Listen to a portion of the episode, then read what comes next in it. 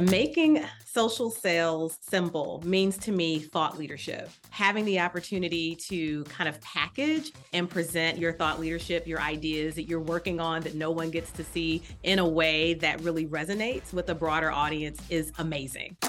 Welcome to the Making Sales Social podcast, featuring the top voices in sales, marketing, and business. Join Bryn Tillman and me, Bob Woods as we each bring you the best tips and strategies our guests are teaching their clients so you can leverage them for your own virtual and social selling. Enjoy the show. Welcome back to Making Sales Social. I am so excited about today's guest. Ardenia Gould is absolutely an incredible champion for work life flexibility She's a mentor for CEO moms and executive moms, a thought leader on executive burnout.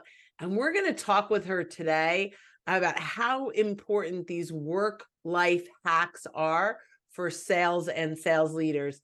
Ardenia, welcome to Making Sales Social. Thank you so much, Bryn. Thanks for having me. I am so excited. We've been working together for quite a few months now. Mm-hmm. And every time we talk, I am blown away by the impact that you are making on both women executives, women in business, but also the companies that can leverage the talent that they're missing out on because they are not appropriately nurturing these working moms and women in business. So I said, "Hey, let's talk about this when it comes to sales and sales leadership." And you gracious, graciously said yes. So I'm thrilled. But before we jump into that, I ask all of our guests one question, which is what does making sales social mean to you? Awesome. Making social sales simple means to me thought leadership. I love the fact that you are a champion of positioning everyone you work with, and particularly women as thought leaders in their industry. I love that. And I love to see that. And so having the opportunity to kind of package and present your thought leadership, your ideas that you're working on that no one gets to see in a way that really resonates with a broader audience is amazing. So that's what that means to me. Oh, wonderful. Well, you have so much thought leadership. It's such a pleasure to um, be able to pull it out of you and get it out to the world. So I love it. I'm here for it. Yeah, so so I'm thrilled. So let's let's dive into I think one of the biggest obstacles that companies are facing when it comes to really uh, attracting women in sales because it is still very dominantly male oriented. Sales and sales leadership you know women are making some inroads but not mm-hmm. nearly like other industries so if i could start by asking you why do companies need more women in sales so here's the interesting thing Bryn. i really feel like companies need more women in sales because of just really the opportunity with a buyer's market um, as you may know moms and women in general make up the majority of purchasing decisions in the household. And I want to say that like 85% of purchasing decisions are driven by moms in particular and women in general. So that's first of all, you want to make sure you have people in your sales organization who are connecting with your customers. And then also, women are just going to have a particular or perspective, point of view, life experience um, that's going to really make it richer, more diverse, and you'll pick up on things that you may not have noticed without having women as part of your sales team. It may be a pitch or a strategy where a member of your sales team says, you know what, moms don't look for things like that, or no mom would actually say that,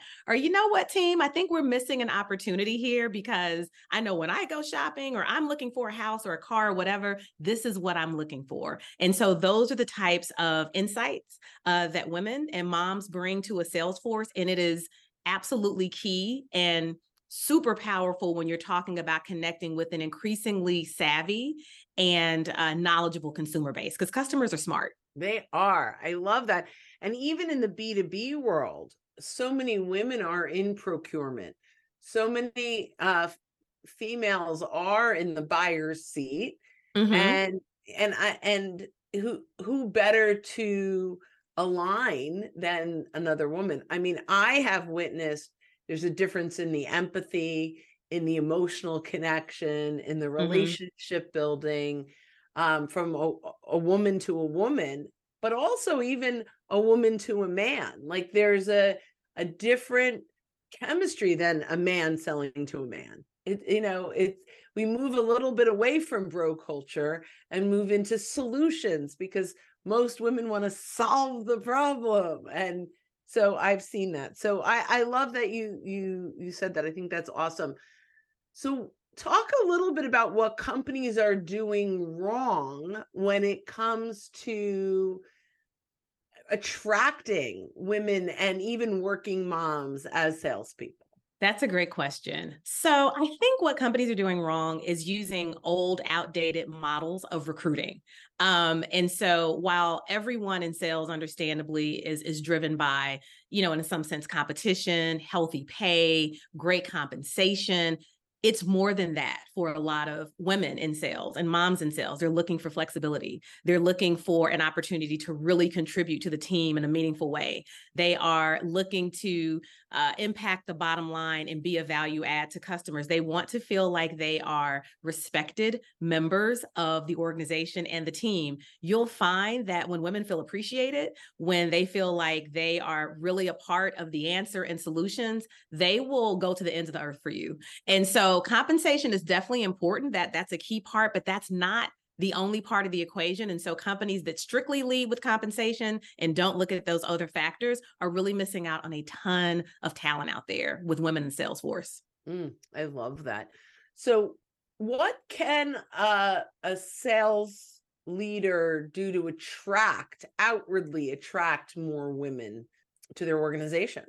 So one of the first things that that women are looking at is they're, you know, kind of scouting different organizations looking for what you call a good organizational fit from a sales perspective is who your leadership is. The first thing you have to do as a company is model it. And so if you're saying, "Hey, you know, we really want to invest in high-level leaders and women who are going to participate in procurement and sales and B2B," then you need to make sure you have women represented at the higher mm. levels of those organizations. That's the first thing they're going to be looking at.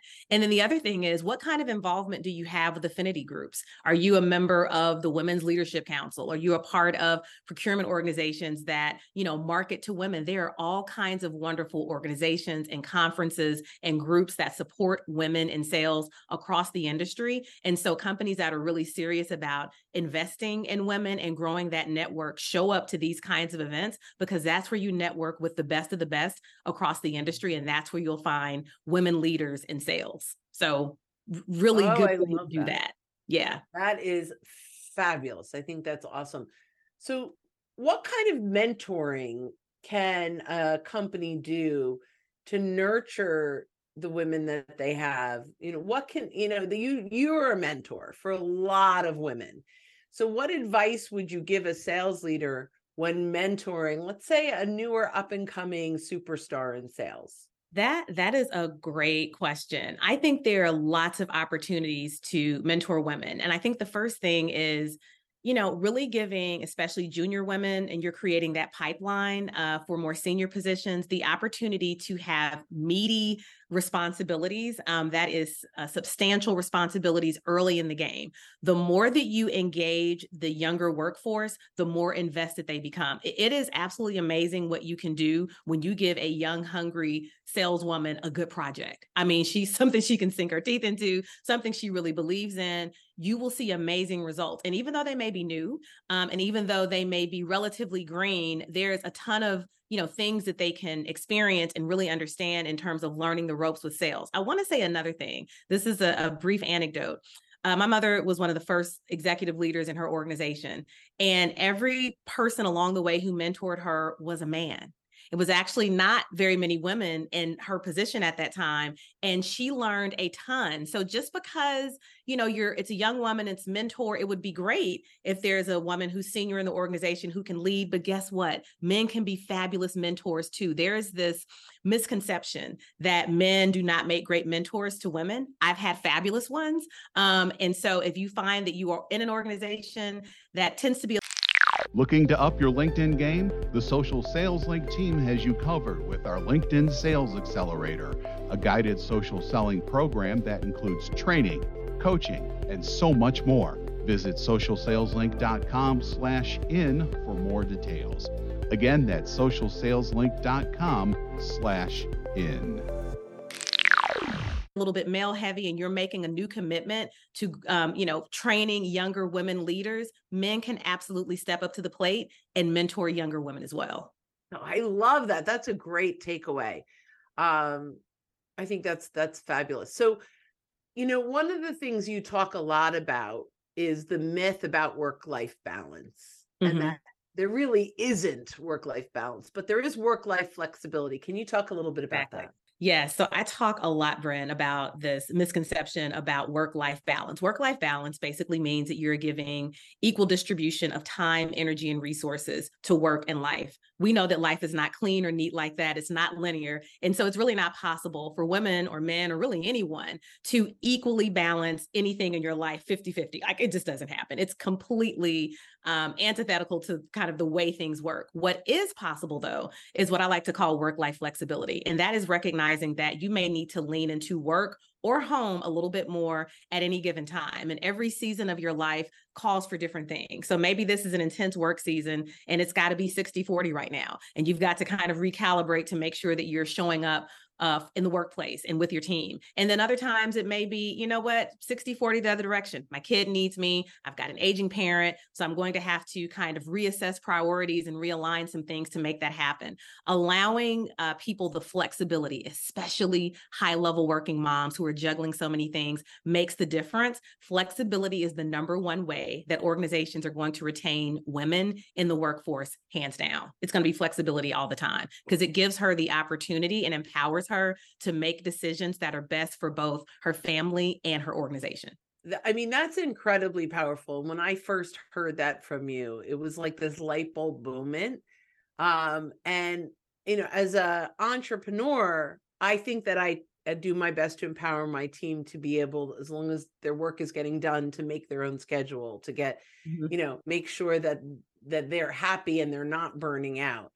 But larger companies, you know, often have the challenge of, you know, now they're obligated to be in the office two or three days a week and they're obligated. Mm-hmm. What can a sales leader do, middle management, let's say, sales leader do to offer that work life flexibility, even if the company itself is very rigid? That's a really good question. So, there are a number of ways that companies can still integrate work life flexibility, even if there's a general, uh, what they call, uh, you know, return to work um, mm-hmm. policy in place. And what that means is sitting down with your team and saying, hey, we want to make sure you have the flexibility. What day can we meet as a team? It may be that it's one day a week where everybody on the team is either in the office or it's, you know, kind of an all hands meeting and you're bringing people in. What you don't want to do is have a hybrid situation where you're bringing people to work to just sit on a Zoom to look at everyone else, because that's not necessarily the most efficient and effective use of time. So if you have a team and it's important to have that collaboration and synergy in person, plan a day where everyone who's a vital member of that team can be there. And then also give your team members time away from the office to do their work. Because here's the thing if they're in sales, in all likelihood, they're going to need to be where the customers are, or they're going to want to be connecting with customers. So you don't want to, uh, you know, basically handicap your top salespeople by saying, hey, sit here at the desk when maybe it needs to be a lunch, or maybe it needs to be, you know, a virtual meeting, or maybe it needs to be a one on one call in person. You want to give your top sales leaders that flexibility um, and empower them to meet their customers' needs in the best way possible.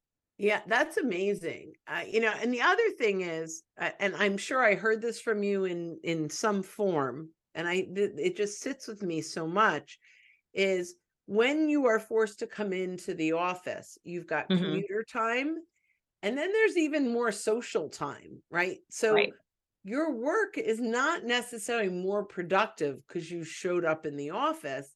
Correct. In fact, you're losing a lot of time because when you're forced to come into the office and you're missing that commuter time, when you get home, you're not working at all. You're done.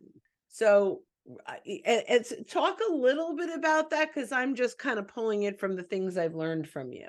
Oh, thank you so much. So one of the recent studies that I've read, and I, I look at these studies all the time, um, is understanding the real cost and the calculus involved for return to work. And so you have, as you mentioned, commuter time and expenses with, you know, gas and car repairs. You also have, you know, the added expense of lunch and things like that. But specifically when you get to the office and you're talking about productivity, time in the office is typically spent being social. That's important but that's not necessarily what you would call more productivity. So if you're trying to build in time for your team to be social, then you need to set aside time for your team to be social. That's important. But during the workday, when folks have calls that are being interrupted, they're being pulled left and right. Someone stops by for a quick question. The quick question turns into 35 or 45 minutes, and you've looked up and your, your team member has lost an hour or two. That's the number one complaint, especially in open space concept offices, which most of, most of us have, right? So the idea is that, oh, it's open, you can collaborate, you can um, work cross team and cross functionally. And ideally, it sounds wonderful, except in practice, it doesn't work that way. You wind up having tons of distractions. And then you look up at the end of the day and half your work isn't even done. So that's the cautionary tale about working in office. And that's kind of the fallacy that in office work is necessarily more productive than working from home. Really, the stats and the research don't bear that out. Love this. Oh, I could talk with you all day. I'm very blessed that one once a month we do talk a lot. In, we do. In, I love the talk. They're great. Oh, me too. And, and you know, I just learned so much from you. So it's a little selfish on my my end as well. So I thank you so much. I'm going to ask one last question, sure. which is what question did I not ask you that I should have?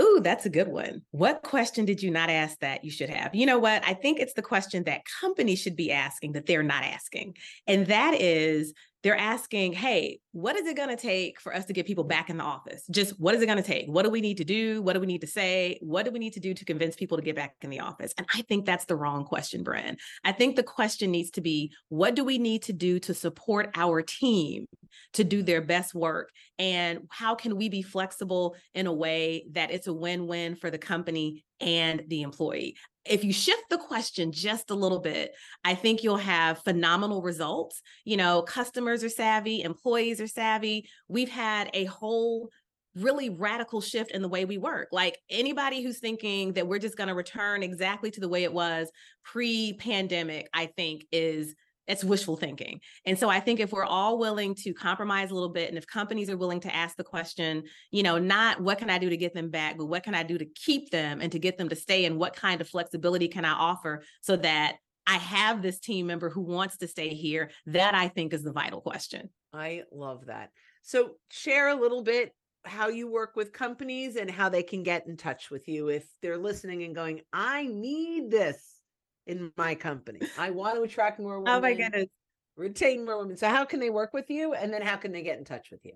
Thank you. Well, if you are interested in learning more about work life flexibility and retaining high level women and moms in your organization and understanding what the future of work looks like, uh, both in terms of flexibility as well as women leaders and how to best direct and promote and guide those women throughout the organization, I'd love to work with you. You can find me on LinkedIn.